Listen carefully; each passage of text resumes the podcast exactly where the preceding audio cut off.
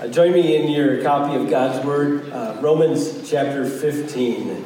Romans chapter 15. We're just going to look at one verse there, and then we've got some other verses that we'll put up on the screen. But Romans chapter 15, verse 30.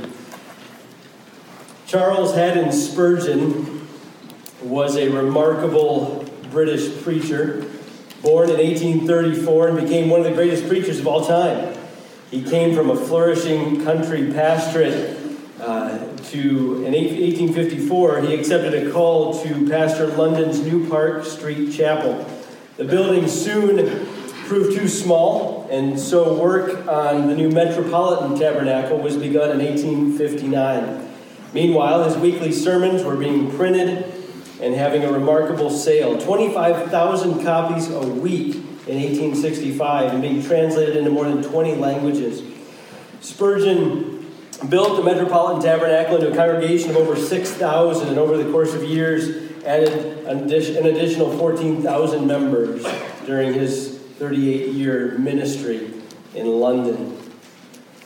The combination of his clear voice, his mastery of language, his grasp of scripture, and his deep love for Christ produced some of the noblest preaching of any age preached an astounding 3,561 sermons. And those sermons are still available today. In fact, the volumes of, of uh, print that have been consumed are, are, he's, the, he's the most published writer of uh, a Christian writer of all time. Um, and you can still still read those today. It's estimated that he preached to 10 million people in his day. And when he died in 1862, it was reported that 60,000 people came to pay homage during the three days his body lay in state at the Metropolitan Tabernacle. There was a funeral procession that was two miles long that, that snaked its way through London, and 100,000 people stood along the way and watched as this man was laid to rest. Uh, London, uh, the southern part of London, basically shut down. Shops and pubs uh, were closed. Flags were flown at half mast out of great affection for the man who was known then and now as the Prince of Preachers. But for all his preaching abilities and gifts, it was not his oratory abilities that he looked upon as to what made their church so successful. It was not his ability to captivate a crowd for a long period of time with his spellbinding sermons that made such an impact on London during his days. If you would have visited his church and he gave you the opportunity to give you a tour, he would have showed you the real key towards the success of that church. He would have taken you to a basement room uh, below the church and would have shown you a place where men and women gathered 24 hours a day to pray for the ministry of the gospel to go forth in London. And he would have looked you in the eye and said, This room right here, this is the real powerhouse of the Metropolitan Tabernacle. We must understand that in order to accomplish anything for God, anything that, that, that fulfills the Great Commission, it must begin with heartfelt, passionate prayer. And this morning, that's the title of the message, is Praying with Passion. And we, we see here, uh, first off, in our study today, a call for passionate prayer. To not be people who are flippant about prayer, that it's, that it's merely an afterthought, but that God wants us to be men and women who have a deep seated fervency to cry out to God. And the verse we want to just have as our centerpiece today is Romans 15:30, where Paul writes toward the end of this letter, and he says, I appeal to you, brothers, by our Lord Jesus Christ and by the love of the Spirit, to strive together with me in your prayers to God on my behalf. Paul called the Christians there to strive together with him in prayer. That verb that's translated there with a phrase in the English language, strive together with me. It means to contend along with someone or to fight side by side, to go into battle with someone. And Paul said, I want you to enter into the fray with me in this matter of prayer. See, we're all attracted by, by passion. They don't write books about people who could care less. History rarely remembers people who have no fire in their souls. Word, world changers have passion down deep. And it's no less true of those saints who are most, most faithful in prayer. There is a fervency, there is an urgency, an angst, if you will, to their crying out to God. And that's what the Apostle Paul calls for here in Romans 15:30 is for us to be passionate in prayer, to fight alongside other believers in this great work. Second thing I want you to write down, though, is that there's some examples of passionate prayer in Scripture. And I think this will help us as we think about being men and women who pray with the kind of fervency that, that Charles Spurgeon's people prayed with, and the kind of fervency that God calls us to that we see in the New Testament. One place you could look is 1 Thessalonians chapter 3, where the Apostle Paul says, For what thanksgiving can we return to God for you? For all the joy that we feel for your sake before God, as we pray most earnestly night and day, that we may see you face to face and supply what is lacking in your faith. He says, We can't thank God enough for the joy that we have for you. And he says, We pray earnestly, most earnestly. There's that passion and he says we do it night and day. He qualifies or he adds to the thought or expands the thought. Not only is he praying passionately, let me tell you how we're doing that. God keeps us awake at night because we're so burdened for your souls, for your hearts. What fervency. I want that. I want that kind of earnest longing to pray. And I hope you do too. There's another place in Colossians chapter 4 where Paul tells the, the Colossian Christians about a man who's praying for them. This man is uh, named Epaphras. And he says, Epaphras, who's one of you, so apparently he had grown up in Colossae and moved away. He says, A servant of Christ Jesus greets you, and he's always struggling on your behalf in his prayers, that you may stand mature and fully assured in all the will of God.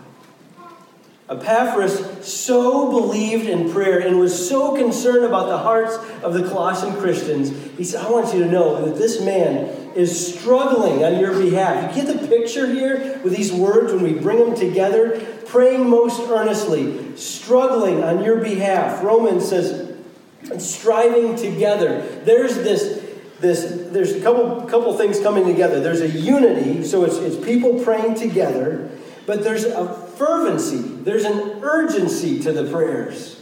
That, like something serious is at stake here. And Epaphras recognized that. And he prayed passionately for the Colossians to become mature and fully assured in all the will of God. This month, as we've spent a lot of time thinking and talking and putting the spotlight on prayer, one of the questions that has arisen in my own heart is how can I pray more like, like that? How do I become a man who, who struggles on behalf of my family, you, my community, our missionaries we support? This week, our prayer guide has us praying for our nation. How can I be that kind of person who prays in such a way where, where like it feels like I'm doing battle? Like I'm all into this. There's an urgency involved. And I, I don't know that I, I have the answer, but as I, as I spend some time in Scripture, I, I found at least a few ingredients that I, I think kind of go into being a person who's passionate in prayer. And I want you to know that I'm here in the middle of learning this, and God is convicting and working on my heart because this is an area there's just, I just have so much need to grow. And, I, and I wrote down just two ingredients, and we'll look at them and, and kind of pull back the layers a little bit. I think we pray passionately, first of all, when we sense a great need. And then we pray passionately when we're reminded we have a great God. And that first one I want to look at here is a great need. The first ingredient to praying passionately. Now, there are some times when the need is obvious, right?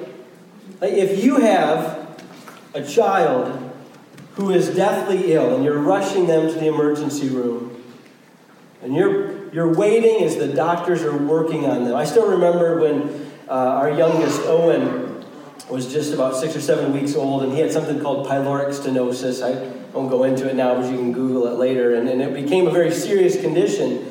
And the doctor told us you need to get him to the children's hospital immediately. They've got a bed waiting for you. And my wife uh, drove from Clare. We were she's like, I'm driving.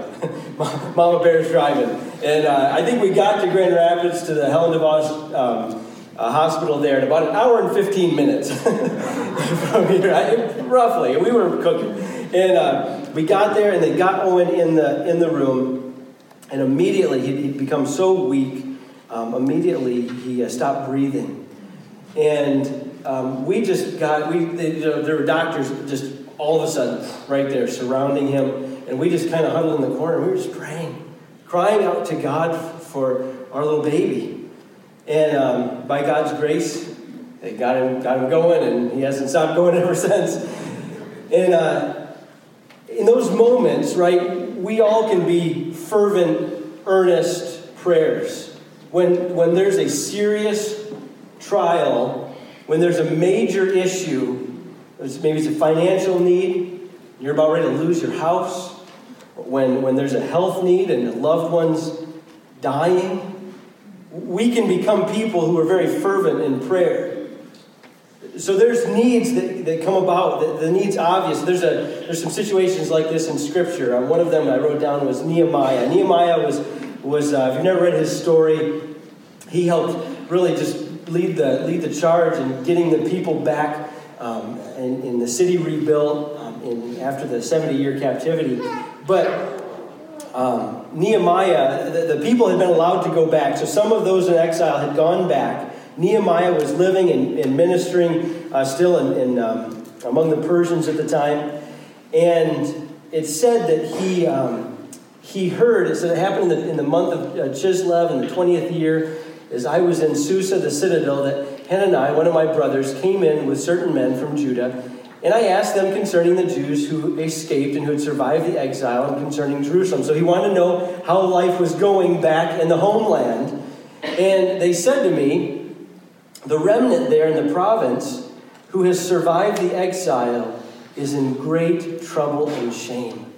The wall of Jerusalem is broken down and its gates are destroyed by fire. So immediately Nehemiah was confronted with an emergency of sorts. He hears terrible news that there are problems going on among those uh, who have returned from exile, and, and his heart is broken. He's moved deep down, and look what he does he prays. As soon as I heard these words, I sat down and wept and mourned for days, and I continued fasting and praying before the God of heaven. I hope that when you're confronted with an emergency or a great need, that you do go to God in prayer that rather than worrying and fretting or complaining or trying to fix it yourself, that your first place you go to is the throne of God. There are so many other instances of this in Scripture. I just wrote down a few. Uh, there's Hannah praying for a child in 1 Samuel 1. She was barren, and she was praying so fervently and passionately on the steps of the temple that Eli, the priest, actually thought she was drunk. She was so into, into crying out to God. There's another situation in 2 Kings 19 where Hezekiah finds out the Syrians are coming and there's imminent destruction awaiting he and his people. And the king goes before God and cries out for protection from the invading enemies. And God answers his prayer. Uh, last week we mentioned David and Bathsheba, and one of the consequences for David's wickedness and disobedience was that God said his child would die. And in 2 Samuel uh, chapter 12, verses 15 through 17, we see David crying out before God that God might change his mind and somehow preserve the life of that child. We see uh, Jesus in the Garden of Gethsemane in Luke 22 44, crying and praying out that, so that he's sweating drops of blood. We see in these moments of great spiritual heaviness or great trauma where God's people go to him because there's a great need. It's right there in front of them. But I ask myself, well, how do we maintain a fervency to prayer when the need is not so obvious? How do you pray like my wife and I were praying as our child stopped breathing? How do you pray like that the rest of the time? When life seems to be going okay? When, when things are not off the rails, it's just an average day at work, it's just an average day at home. The normal tensions or butting of heads, or, or just, you know, you're paying the bills and you're taking kids to soccer practice and you're just doing life. How can we maintain fervency in our prayers. Because if you notice, the passages we read from the New Testament about Epaphras from Colossians 4, in 1 Thessalonians chapter 3, and then here, if you still have your Bibles open to Romans 15 30, notice these are not typically what we would think of as emergency issues. Nobody's on their way to the hospital, nobody's at risk of getting foreclosed on. All of these were spiritual needs. Did you notice that as we read them? Even back here in Romans 15 30, he says, um, I appeal to you, brothers, uh, to strive together with me in prayers. And his whole, his whole goal is to be delivered from unbelievers in verse 31, and then being able to have uh, be able to serve God faithfully in Jerusalem. He's praying for spiritual needs. Epaphras was praying for the Colossian Christians to, to uh, stand mature before God and fully assured in the will of God. Uh, will of God. Their earnest prayers, their passionate prayers, were rooted in spiritual needs. So I've been asking myself, Lord, how can I become a kind of person who prays for souls like I would pray for a deathly ill child? How can I pray for the spiritual life of my fellow Christians or my own heart the way that I would pray if we had no money to pay the bills? How do you pray earnestly for spiritual needs when it doesn't feel like the house is on fire? How can you pray like the house is on fire? And I just wrote down a couple ideas. These aren't in your notes, just two of them. How do we pray with passion the rest of the time? The first idea is to pray anyway. When you may not feel like praying, when you may not have an urgency to pray, pray anyway. In his ministry that was fueled by prayer, Charles Spurgeon said in a sermon one time, he said, If you do not pray except for when you feel like praying, you will not pray much, nor pray when you most need it. My brethren, when you do not feel like praying, you ought to pray all the more and go to the Lord to help you to pray. In those moments when we're apathetic, when we don't feel the fire under our feet, those are the moments when we need it the most. We can ask God to help arouse us from our, from our apathy, from our slumber, and to come to Him in prayer. In fact, I love the imagery that Spurgeon uses in another sermon on this very subject. He says we must get rid of the icicles that hang about our lips. We're just coming out of winter. We can kind of understand this. I think I saw some people in a few pictures this winter with, with icicles hanging from their beards. Uh, we must get rid of the icicles that hang about our lips. We must ask the Lord to thaw the ice caves of our soul. I love that imagery. And to make our hearts like a furnace of fire heated seven times hotter. One of our prayers to God would be Lord, awaken my soul from slumber Melt the ice caves of my heart so that I might come to you with passionate prayer. The second idea that I wrote down to remind us to pray passionately, even when we're not in the midst of what is an obvious great need, is to turn to the scriptures to remember our needs. Turn to the scriptures to be reminded just how great the need is. Because here's the, here's the truth whether or not you feel like the house is on fire, the house is on fire. Whether or not you and I feel like we're in a battle, we are in a battle. There are real pressing needs every day that we need to ask God to give us eyes to see them like He sees them. What if you and I prayed for our lost neighbor the way that we pray for that sick child? What if you and I prayed for deliverance from spiritual bondage the way that you might pray when you don't have money to pay the bills?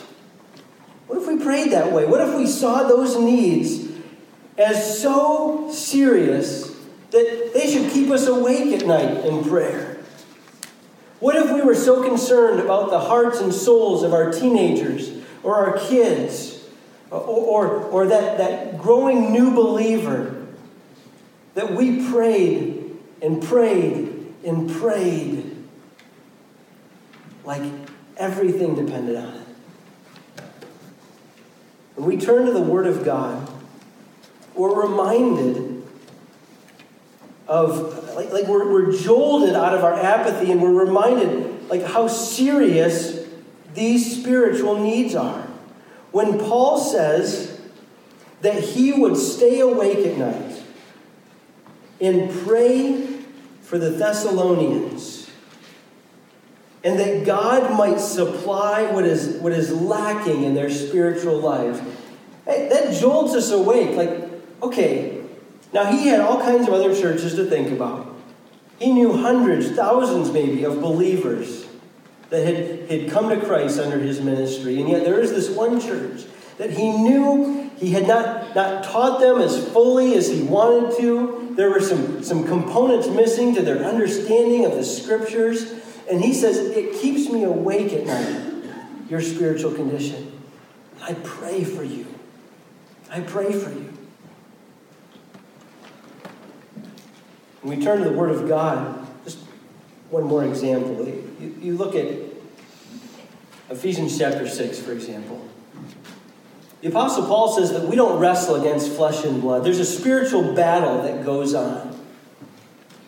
That for the most part, I'll be honest, it's not on my radar screen.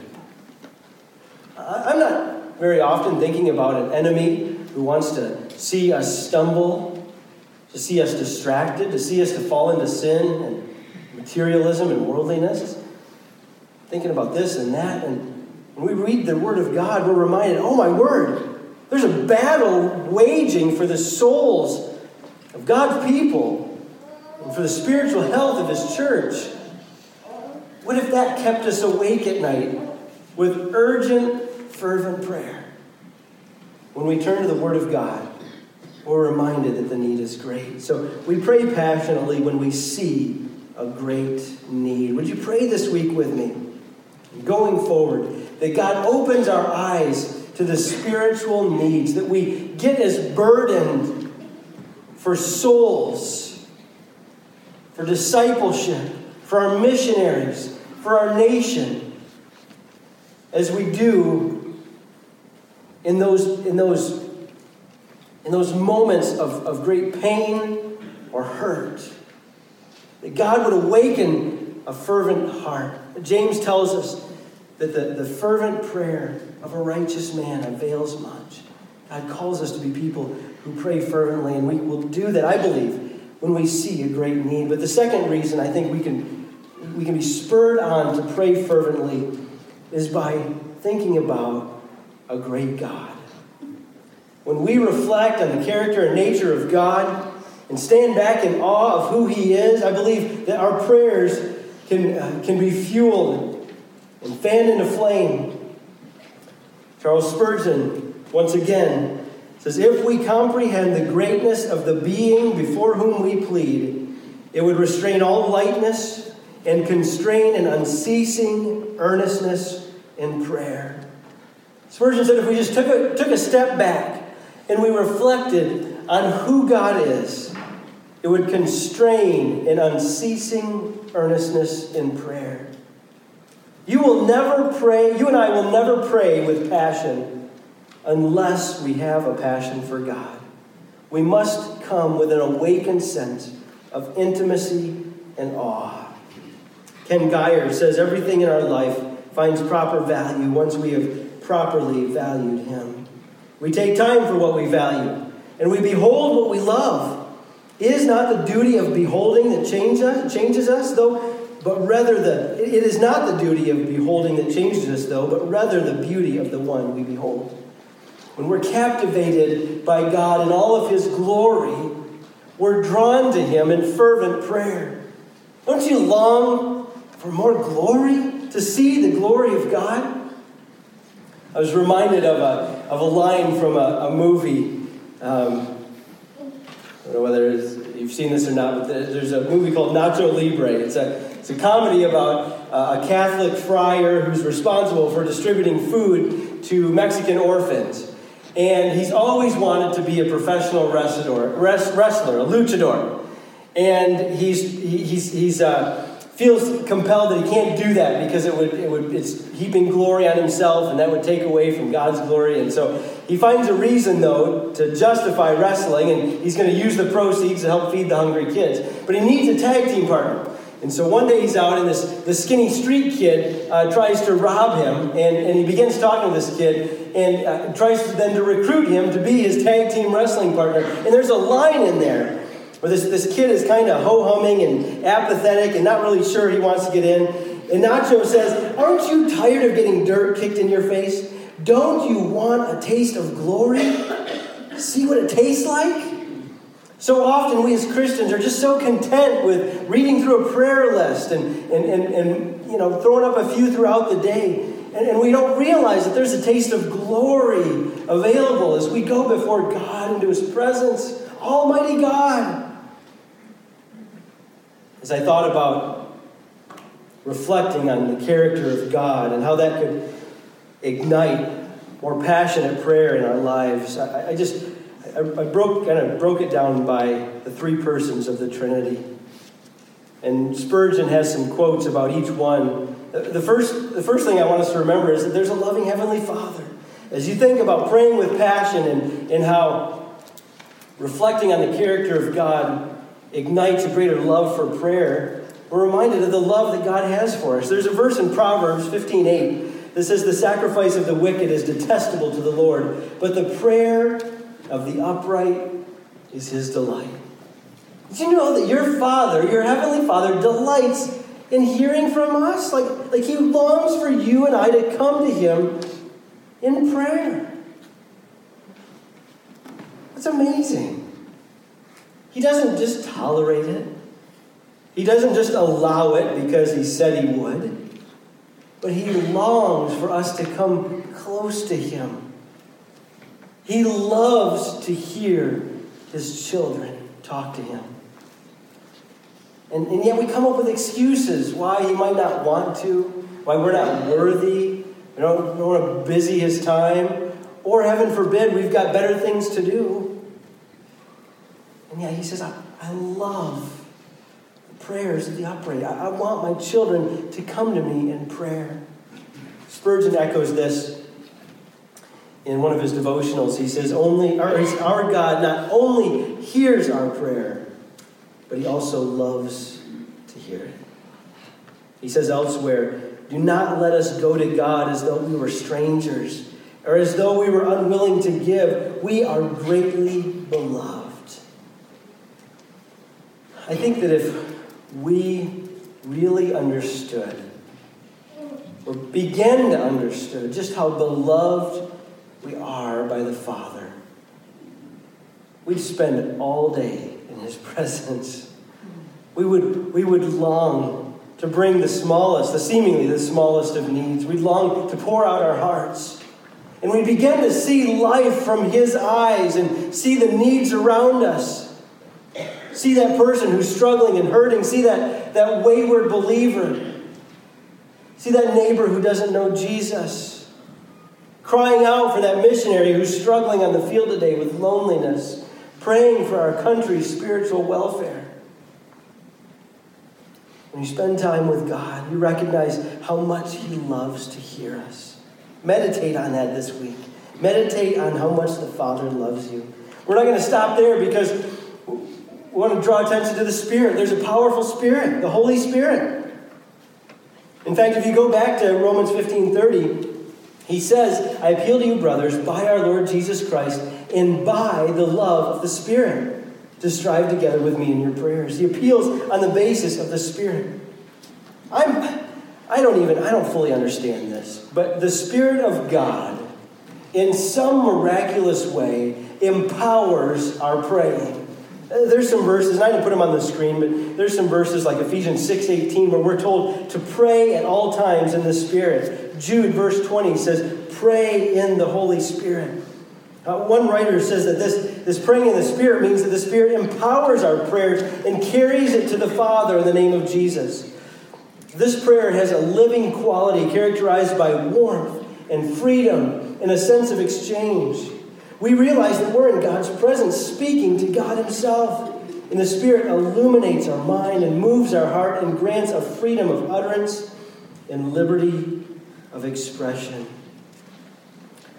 I don't fully understand what it means to pray in the Spirit, but there is a very real sense that as we are connected and communing with God's Spirit, He awakens that love and that joy and that earnestness in our hearts. So all of a sudden we begin to want to talk to God. And we recognize that those prayers are infused by God's power as they go forth to the Father. There's something miraculous and supernatural happening when we look to God's Spirit for a fervency and an urgency in our prayers. Furthermore, the Spirit also has this ministry. It's mentioned in Romans chapter 8. And it says that the Spirit helps us in our weakness, for we don't know how to pray as we should. Have you ever felt like that? God, I don't know what to say. I don't know how to pray. Here's just like an extra bonus when it comes to prayer and communi- communicating with God and the ministry of the Spirit. It says the Spirit intercedes for us. So we don't, we're weak, we're struggling, we don't know how to pray, we run out of words. The Spirit is interceding for us with groanings too deep for words. And he who searches hearts knows what, the mind, knows what is the mind of the Spirit, because the Spirit intercedes for the saints according to the will of God. I just, just try to think about this for a second. This means that not only is God hearing you pray, but God is also hearing His Holy Spirit pray on your behalf. I don't know about you, but we, we've, got, we've got four boys, so there's six people in our house. And sometimes I'll come home from a, a day at the office, and the kids have, have all gotten home from school, and they'll be like everybody's talking at once. And I'm not a very good multitasker, it is, but I can't understand what all these voices mean that are coming at me. I'm like, like everybody, all right, stop for a second, one at a time now. One at a time. You go first, all right? Go. And then move on to the next one. You go. But God Himself, the Father, not only is hearing all the prayers of all the saints at the same time, but even for you, there's multiple prayers going up at once. It's like, it's mind boggling. Your prayers, people praying for you, then on top of that, the Holy Spirit praying for you and praying uh, in your stead when you can't find the words. It's unbelievable. The, the, the, the Trinity the triune God, is so occupied on behalf of God's people. I mean, I hope that stirs your heart this morning. I hope if you came in here wondering if God cares about what you've got to say or about what's happening in your life, that the scripture right now is just, by the Spirit of God, is dispelling that notion. Pushing all those thoughts out of your head that God couldn't care less. Because He really couldn't care more. He loves to hear his people pray, and his spirit is bringing these requests before him. On this topic, Spurgeon added, he said, I am sure that the only prayer in which the devout hearer can unite and which is acceptable with God is that which is really a heart prayer, a soul prayer. In fact, a prayer in which the Holy Spirit moves us to pray. All else is beating the air and occupying time in vain. God's Spirit wants to empower our praying, to ignite a passion for prayer. And then, lest we leave out the third person of the Trinity, we remember that there's a mighty Savior. A mighty Savior. God the Father loves to hear our prayers. The Holy Spirit loves to empower our prayers. And then we pray because we have a mighty Savior who has made the way possible. He's paved the way. He's gone before us and allows us this, this free and unfettered access to His Father. Unbelievable. Have you ever gone to visit somebody important and you had to wait outside in a waiting room and somebody had to, had to buzz you in and you had to wait your turn? Uh, you don't have to do that. Because of Jesus, you're boldly enter the throne room of grace. Uh, uh, Romans Here in this 15, uh, chapter 15, verse 30, this verse here, says, I appeal to you by the Lord Jesus Christ. It's because of Christ that we can strive together in prayer. Uh, on the screen, we've got Ephesians 3.11. We have boldness and access with confidence through our faith in Him. Um, uh, Romans 8.34 tells us that even on top of that, Jesus is interceding for us. He longs for us to pray and because of his work on the cross, he's made a way for us to come boldly into the throne room of grace. I'll close with a quote from Spurgeon, one last quote. He says, You may ring the bell as long as you ever will. The Father will never weary of it. Tell him and tell him what his son has done. Remind him of Gethsemane. Bring up before the Father's mind the cross of Calvary. Tell him of his promise to his son that he shall see his seed and have full reward. You cannot, by any possibility, displease God by dwelling on this topic. Hold him with it. Yes, hold him with the resolution of Jacob and say, I will not let you go until you bless me, for I plead the name and merit of your only begotten Son. Jesus carries a lot of weight in heaven because he has gone to the cross on our behalf, fully acceptable sacrifice to God. It's brought us near. I hope this month, as we've talked and thought about prayer, that, that you have a longing, a, a, a deep seated longing to grow in prayer. I know I do, and I know I have a long, long way to go. If we want to be the kind of people who pray earnestly, who strive together in prayer for one another, for our homes, our families, our community, and our world, we need to remember that there's a great need. Ask God to awaken your, your soul and open your eyes to the tremendous need. And then we need to remember that there's a great God. All that we would stand in awe of Him, that, that we would have an urgent desire to cry out to Him, and to be people who pray with passion. Let's close in prayer. Father, let us not settle for cheap substitutes, for, for paltry exceptions, for the idols that this world throws, the, the materialism and